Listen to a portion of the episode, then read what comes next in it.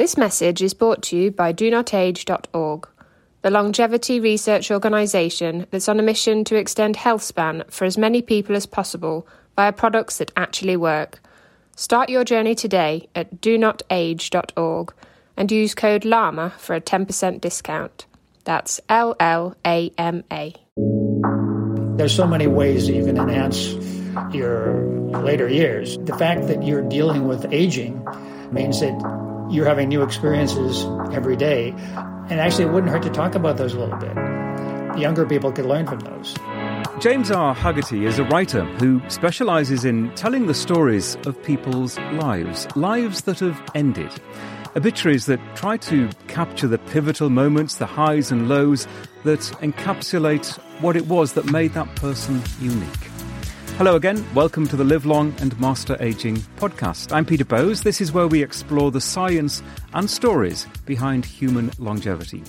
So, what we do here is discuss the lifestyle interventions that extend healthy lifespan, mental and physical health. We've told some remarkable stories, the stories of people who've achieved a great age and lived life to the full. But to what extent should we think about telling our own stories, writing our own obituaries. James's new book is Yours Truly, an obituary writer's guide to telling your story. James Hagerty, welcome to the Live Long and Master Aging podcast. Thank you. I'm pleased to be here. It's really good to talk to you. We uh, focus very much on the living here and telling people's stories as they relate to their health and, and their longevity. So it might seem a little curious that we're going to focus here on obituaries, but uh, maybe it isn't so uh, curious and unusual because what I get certainly from your book is that we live lives and we experience a long running story that is worth telling. And my sense is that just the process of telling the story can be life enhancing for the person writing the story. Definitely. Yeah, as, as an obituary writer, uh, I'm always struck uh, by the reactions of uh, family members when somebody dies. I often talk to the adult children of people who have died, and they are so eager to have that story preserved, but often they know so little about that story.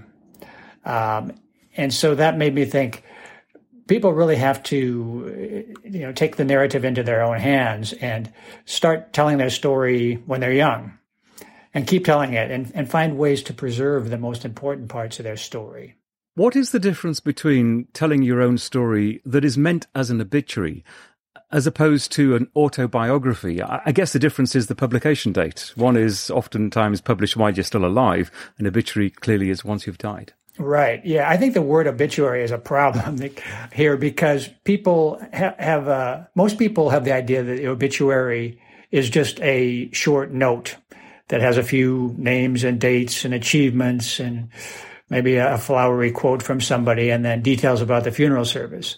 Uh, but that's not what I have in mind when I try, when I say, let's preserve your life story.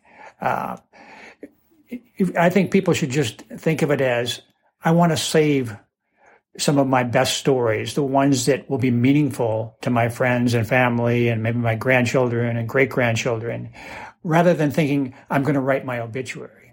Now, if you do that, certainly some of those stories might find a place in a well written obituary someday. But I don't think people should really worry about the obituary. I think they should worry about what do I want to be remembered about me? What do, what do I want people to understand about me? Uh, what did I go through here on earth and why? And what did I learn from it?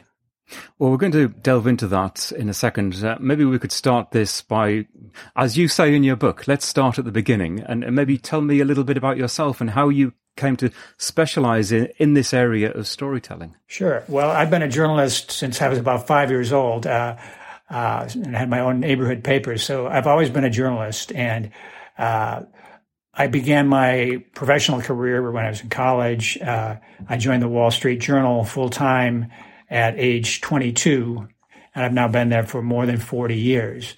Uh, and at the beginning of my career, if somebody had told me you're going to be an obituary writer, I would have said, "Oh no," because obituaries were thought to be, "Oh, this is something that you give to somebody who's just been hired or somebody who's uh, too too old and tired to do anything serious. Um, and I always thought of obituaries just as a brief note. Uh, but when I was based in London uh, in the 80s and then again in the early 2000s, I, I, noticed that I was reading obituaries in some of the British papers about people I'd never heard of. And I found these stories so interesting that I wanted to go back to them every day. And I, I began to think, you know, obituaries are really interesting. Their history and they've, they've got lessons about what people went through. They're often very inspiring. They're often amusing. They should be amusing. Uh, and I thought, you know, one day I wouldn't, wouldn't mind doing this. Uh, at the time, the Wall Street Journal wasn't at all interested in obituaries, but eventually they came around. And about eight years ago, they said, they asked if anybody on the staff wanted to write obituaries full time. And I think out of over a thousand journalists, only two people volunteered. I was one of them. Um, and I got the job. Uh, that was seven years ago that I started. I've probably written 900 or more obituaries since then. And it's really the best job I've ever had. It's fascinating to me because in my, my day job, for the BBC, I, I, often have to do obituaries, uh, broadcast obituaries. These are not long form written obituaries, mm-hmm. and very often it's something that you have to, uh, to use the term, you've got to turn the story around pretty quickly. Maybe mm-hmm. I have a couple of hours in terms of, of, the deadline, so it's it's a lot of fast work. And oftentimes my frustration is that uh, once getting into it, I wish I'd had months to really delve into that person's lifestyle, to talk about, to talk to their friends, to talk to the people that really knew them. The, the time in broadcasting just doesn't allow you that. But it yeah, seems to me to do the job properly, and you've kind of indicated this, to do the job properly, you really need to to nurture the, the script and really get under the skin of that person. Yes, every time I read an obituary, A, I wish I had more time to do research, but B, I really wish I could talk to this person now, on rare occasions, I actually have, uh, but usually I haven't. And so I'm relying on what friends say, what family members say, interviews that they may have given, uh, any scrap of information I can find. Uh, but I'm in way better shape when people have written down something or recorded an oral history because that's where they try to explain themselves and they know much better than anybody else. So, how do we approach that process? You go into this in quite some detail in the book, uh, and obviously starting from the beginning. My first thought was writing my own story. Am I going to be inclined to kind of sugarcoat it, to, to skirt around the bits that weren't particularly pleasant or memorable about my life? Well, you might, but I don't think you would. You know, what I find is that more people than you would expect actually do write their life stories, often just for the benefit of their family and a few friends, perhaps, uh, and themselves. Uh, and quite often, they are much more frank about the mistakes they've made than family members or friends are. You know, when somebody dies, it's our natural instinct. We want to say nice things about them. That's part of the grieving process. And a lot of people think, well, an obituary should just be a tribute or a eulogy. Uh, and there's a place for tributes and eulogies, but that's not a life story. That's not really the essence of the person usually. Um, and they all sound quite a bit the same. Uh, you know, if, if, you read obituaries, they were all devoted to their family, and uh, they were all uh, kind and generous and wise. Um, and usually, life is a bit more complicated than that. And most people, I think, are willing to admit that. Most people I think, are almost eager to talk about some of the mistakes they made. Maybe not all of them, but some of them and what they learned from them because they see that, you know, this could be helpful to my children, my grandchildren, to anybody. Some people, I suspect, might say, uh, at least approaching this process, they might say, well, I don't really have a story to tell. I, am just an ordinary person. I, have lived my life. I'm not famous. I'm not infamous. Right. And therefore, what should I write about? Right. That is a huge stumbling block for people. Uh, what I would say is uh, Samuel Pepys wasn't famous. Uh, Anne Frank wasn't famous. Uh, we're lucky that they saw fit to write down a few things they observed in their lives. Uh, and everybody has interesting stories to tell. Uh, some may be more interesting than others. I mean, some people might need a long book to describe their life. Other people may find just a few pages. But whatever you can put down will be useful. Uh, I think starting with, to start with, it will be useful to yourself to look back and and think about what you did and why and how it turned out. It's especially useful if you start that when you're young and, and repeat the process regularly because it helps you have a sense of whether you're really on the right path to achieving what you want to achieve. Um, and you, it gives you an incentive to try to improve the narrative. Uh, I know when I, I, sketched out an obituary for myself as part of writing this book, and I thought, gee, um, I'm going to have to do a few more good deeds because I want to have more of those to talk about, uh, along with all of the mistakes I made. And you say start young, uh, and that to me seems obvious that you want to try to capture those memories and then work on it throughout your life. Mm. But in reality, practically speaking, how many younger people are inclined to do this when you, you're at that stage in your life when you think everything is ahead of you? I think you can do it. Uh, in my case, uh, when I was uh, going away from home to work, uh, my mom told me civilized people write home once a week. And so I wrote home once a week, uh, every day, every week for over 30 years. So I've got a, a quite a bit of a record there of what I did. Uh, today, people don't write many letters, but they do put a lot of stuff on social media. And it seems to me that if you saved the best of your postings uh, and got rid of 98% of them, which are just trivia, uh, those would be valuable records to have for yourself and for others. You know, the, when you post something about something important that happened to you, uh, not just what you ate for lunch, but uh, you know how you finally decided what you were going to major in in college, or when you got your first job, or when you lost your first job. Uh, any kind of interesting life experience that you find yourself explaining to your friends, uh, it's good to keep a copy of that for yourselves and put it in a little file called life story or my life. Save it for later. Those things add up. It's interesting, isn't it, how times have changed. Uh, when I read in your book about writing letters uh, when you were younger, uh, it's exactly what I did with my parents. I moved away from home and I wrote letters and it would mm-hmm. come with a stamp on every week from my mum. Mm-hmm. And I would read it and I kept those letters times have changed. You mentioned really social media has replaced that. I'm just wondering whether people are more or less inclined to share certain things about themselves in new media. Clearly, the audience is wider for social media, and perhaps although some people are very open about what they say, others yeah. might not be inclined to share the kind of thoughts that they might have put down using pen and paper. And also, the other element to this, of course, is a personal diary, something that isn't published or even shared with anyone else during your life. Clearly, that's going to be a, a big resource. Right. Well, I think uh, on social media, people are pretty used to sharing a lot, uh, very often too much. Uh, not everybody, but many people. Um, and I'd say to people, you know, share what you feel comfortable sharing. Uh, and you can supplement that. You could write some extra notes about you know, what you really thought or some of the more disturbing things you had to go through.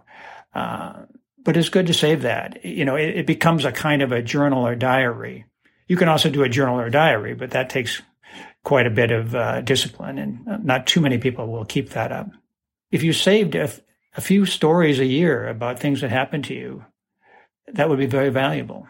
Is this, do you find, uh, almost a therapeutic process for some people. And that clearly the, the, the, end goal is, is to leave something about your life, but you're still living. And I'm just wondering if it's almost cathartic for some people to, to write about and to relive some of those experiences and actually enhance your life while you're living. Definitely. I mean, there, there's been quite a bit of psychological research about people writing down stories about themselves, particularly about bad things that happened. And the findings were that usually afterwards, people felt better about it. They felt better about themselves. They felt better in general. Uh, and I think it's probably partly because uh, in, in, thinking about things that went wrong uh, and sorting them out into an explanation, you can sort, sometimes sort of put away some of the pain and resentment and understand, well, it happened uh, it wasn't all my fault. Uh, it wasn't all anybody's fault. Uh, and here's what I learned from it. And then you kind of gone through a healing process. So, you know, I don't think there's anything magical about it, but I think it is helpful uh, to think about what you've done and why, and what you should maybe be doing differently. And we'll continue this conversation in just a moment. Hey, quick question for you. Are you someone who wants to be fit, healthy, and happy? And what if I told you you could get your dream body by simply just listening to a podcast? I'm Josh. And I'm KG, and we're the hosts of the Fit, Healthy, and Happy podcast. Listen, we get it. Fitness isn't easy. Carbs, no carbs. Just stop, okay? It doesn't have to be that complicated. And that's why we made this podcast. We get straight to the facts so you can become your best you. So the way to check us out is click the link in the show notes or search Fit, Healthy, and Happy podcast on any of the major podcast platforms. We'll see you soon. You're listening to the Live Long and Master Aging podcast. My guest is James R. Hagerty, who is the author of a new book, Yours Truly, an obituary writer's guide to telling your story. I guess, James, the other, or perhaps even the main benefit of this is other people. It's your relatives, it's your descendants, maybe even descendants that you're not aware of while you're alive. It's, it's leaving your story.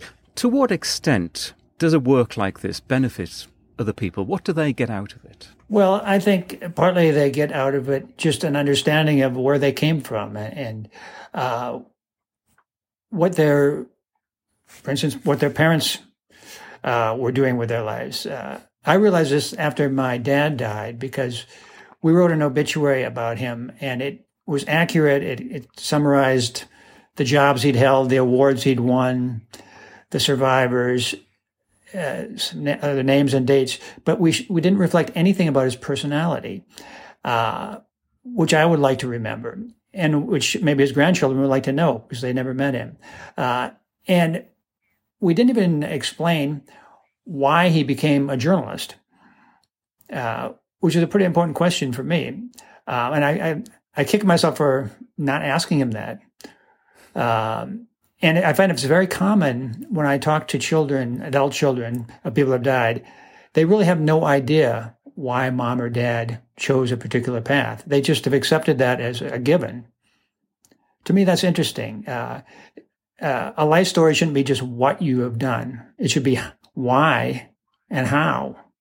Those are the interesting parts of the story to me. What advice do you give to people? Uh, uh, clearly, as a journalist, you're used to doing this. You're used to asking the questions of people who are, uh, are very close to others to learn more about their lives. But when it's within your own family, I can see that for some people that could be perhaps a little awkward that they want to raise the subject, uh, maybe subjects that they've never raised with those people who are very close to them, but there, there are issues that are clearly relevant to their lives and they, and they want to delve into them. That's a very good point. I mean, uh, as a journalist, I'm so used to asking people questions. I ask questions of everybody I meet. I think I drive a lot of them crazy. Uh, but I know how to ask questions. And most people don't really know how to ask questions in a sense of interviewing somebody. And so a lot of people will sit down with mom or dad at some point and say, I'm going to ask you some questions. We're going to record this. And that's a great idea. The problem is they ask a question, they get the answer, and then they just move on to the next question. But a journalist knows that if you ask somebody a question, they rarely answer it completely on, on the first attempt, and often they completely talk around it. So you need to come back and say, well, yes, but uh, exactly why did you do that? And could you explain a little bit more clearly this and that? Uh, and so it takes a little bit of patience and learning about interviewing techniques, which I do discuss in my book. Um, another problem is that people often will make a recording, but then they'll just put it in a drawer somewhere. And 30 or 40 years ago from now, it's on some device that doesn't exist anymore. Uh, it, it can't be used. So people should think ahead and when they make a recording, uh, make a transcript of it right away. And then go through that transcript and annotate it. Put in the explanations that will be needed for people reading it 20 or 30 years from now. Because, you know, you might en- mention Bill or Joe, uh, and you and dad know who Bill and Joe are, of course, but your great grandchildren will not know who they are. You've uh, hit a nerve there because I'm in a, a, studio surrounded by cassettes, and I've even got some old uh, quarter inch reel to reel tape mm. recordings of the interviews I've done during my long career. And it, it's a real issue, isn't it? That the mm-hmm. technology mm-hmm. is changing so quickly. And, and even if you have something as, a, let's say, an MP3 file uh, on a computer, it's corruptible. And so, absolutely, I, I, I totally agree with you about getting a, a transcript and, and getting it immediately to, to save those words. One thing that intrigues me is I wonder if some people find out things that they perhaps didn't want to know, things that are upsetting, things that are, are negative, that are maybe, yes, part of the story, but they would have rather left that on a shelf somewhere and uh, not had to deal with it. Does it, can it actually create more problems than it resolves in, in that interview process? I think there is a risk of that. Uh, and if you're telling your own life story, you have to be aware of that, that, uh, how, how will this affect other people if I reveal it. Um, and sometimes discretion is uh, the better part of valor. Uh, and sometimes, but usually, there are ways to admit to mistakes or talk about bad things that happen without really pointing the figure, finger at anybody else or without revealing names or places that might cause problems. But just admitting what you got wrong, what you learned from it. Uh, you tell as much or as little as you want, but it's something to think about. And I think it's especially important to think about it if there are things that uh, you believe your f- family or friends may not understand about you, or uh, things that they should understand better about you, uh, things that could trouble them if they don't know more of the story.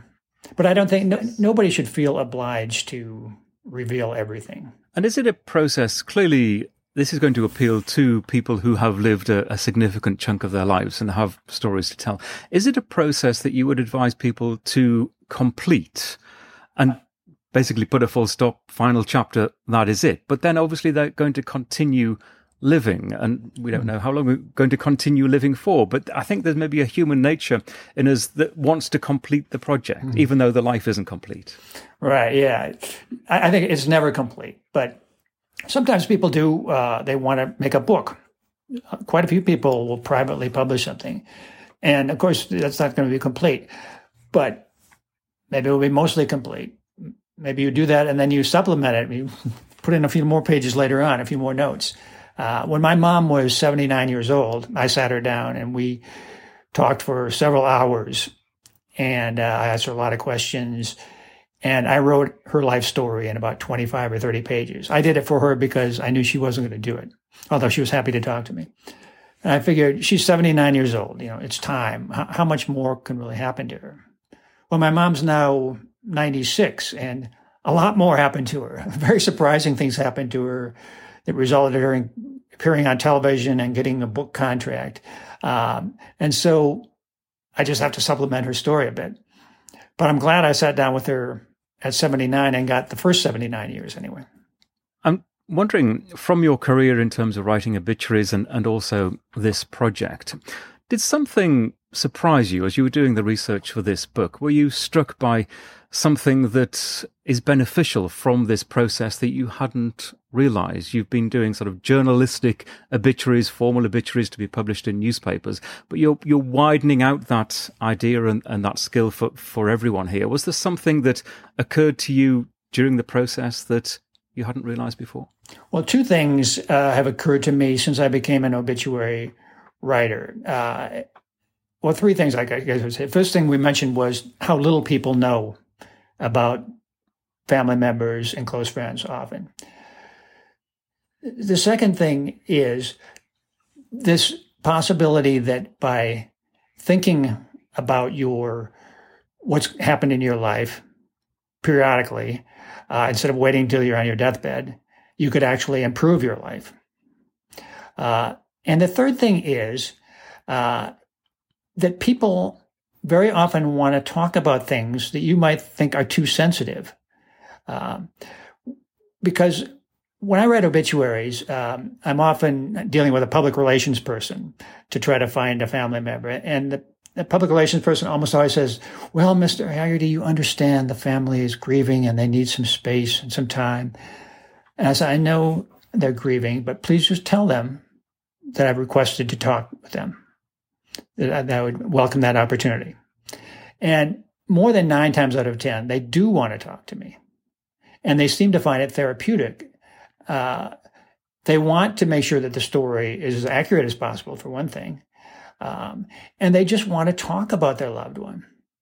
And that made me realize that I've been handling grieving people in general in the wrong way. I always used to think, you know, if a, a friend's father or mother had died or spouse had died, the next time I saw that person, I didn't want to bring that up because I thought, oh, it's, I don't want to reopen those wounds.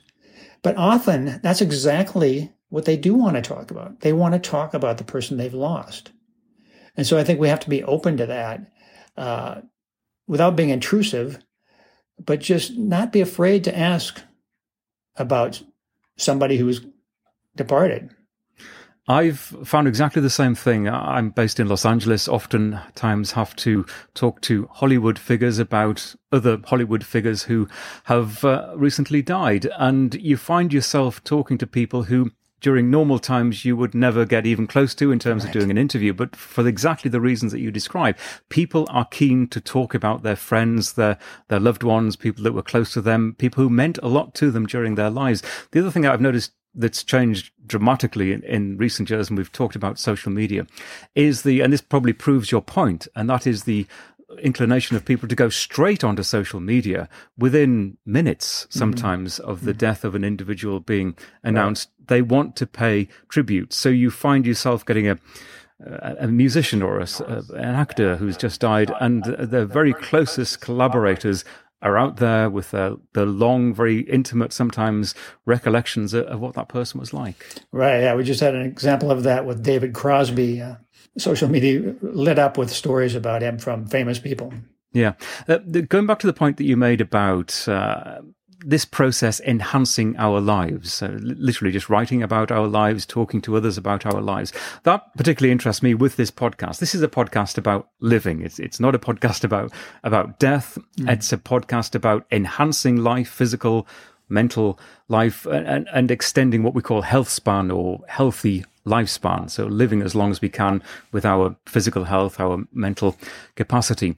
And it occurs to me that what you're talking about could actually encourage us to think about the time that we have left in a different way and perhaps a more positive way if we've maybe reconciled some of the issues from our past and discussed them and, and found out more, that we might approach what's left of our lives in a slightly different way? Yeah, I think, uh, I mean, there's so many ways that you can enhance your later years. Uh, but one of them, I think, is by thinking about your life finding ways to share lessons with other people and realizing that things are still happening to you that are of interest.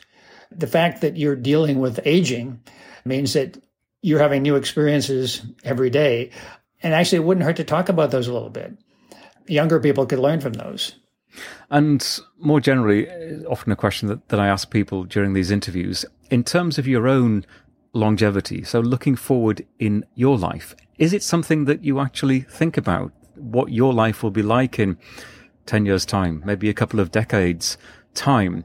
And does your work help you think about that? Do you have a certain vision of what it will be like in a few decades' time to be living your life? I do think about that. Uh, I think about how I will pass, spend my time. Uh, I'm really a workaholic, uh, and I have been for forever. Um, and but I now think more about how I can uh, gradually uh, transition to a period where I won't be working as much, and I shouldn't be working as much because my abilities, uh, some of my abilities, are going to decline, and my energy will decline. So I have to think of ways to stay engaged without necessarily working 50 or 60 hours a week. Um, and I do think that my sort of vocation and hobby of asking people about their lives and writing about their lives, and also asking myself about my life and writing about it, uh, that these are things that I can continue to do uh, that will be useful for me and perhaps for a few others as well. We are lucky enough and we're privileged enough to be doing a job where it is actually quite easy to keep on going. There, there isn't, I mean, clearly there's a, a certain element of physical stamina, but uh, a lot of this is actually quite easy just to keep on going, providing there are the hours in the day. Yeah, I think you, you can go a long, long time as a journalist. My mom is 96 years old. She's still writing two newspaper columns a week in North Dakota. So she shows that. Uh, the fact that she has stayed active, although at a uh, somewhat slower pace, I think has really helped her in her old age because she's stayed very connected with a lot of people. And she has a mission every day when she gets up. What response have you had from people since you published this book? Clearly, many people are aware of the kind of work that you do, but just opening this door, opening this window of opportunity as, as you do to a lot of people, explaining the value of personal stories, what response have you had? Uh, very positive. Uh, I think it's remarkable how many people uh, have thought about telling their stories, want to do it. Many have tried. Some are still just thinking about it. But a lot of people want to know more about it and want to know how they could do it better. And you notice in the marketplace, uh, there are an ever increasing number of programs and apps and services that will help you tell your life story. So obviously, entrepreneurs have seen this as a big growth area. Uh, and they've noticed that some, tech, some modern technology actually makes it easier so I, I, think overall that's a positive thing. You can get an app that will send you or your loved one a question every week, and, and they answer the question about their life, and then this can be assembled into a book. Uh, that can be a good thing for somebody who needs a prompt. And there are many other types of services, uh, anything you can imagine almost to help you. Uh, or you can do it yourself, you know, follow my methods. But uh, and for everybody, it's going to work a little bit differently. So I don't think there's a formula for it. I think it's something that people should think about. You know, how, what do I want to save? How, how do I want to? What what from my life story do I want to save? Now, just as you write a will to determine what will happen to your money after you die, you should think about well, what will happen to my best stories? You know, I can't leave him to my son to tell because he's going to get half the details wrong. So if I want to save this story, I better write it down or record it. Well, James, I think it's a, a fascinating area. Thoroughly enjoyed your book. I hope it does inspire lots of people to do exactly what we've been talking about. Thank you very much indeed. Thank you. And I'll put details of James's book into the show notes for this episode. You'll find them at our website, llamapodcasts.com, and the various platforms where we publish, including YouTube for video and the audio version at Spotify, Apple Podcasts, and many more. Thank you so much for listening.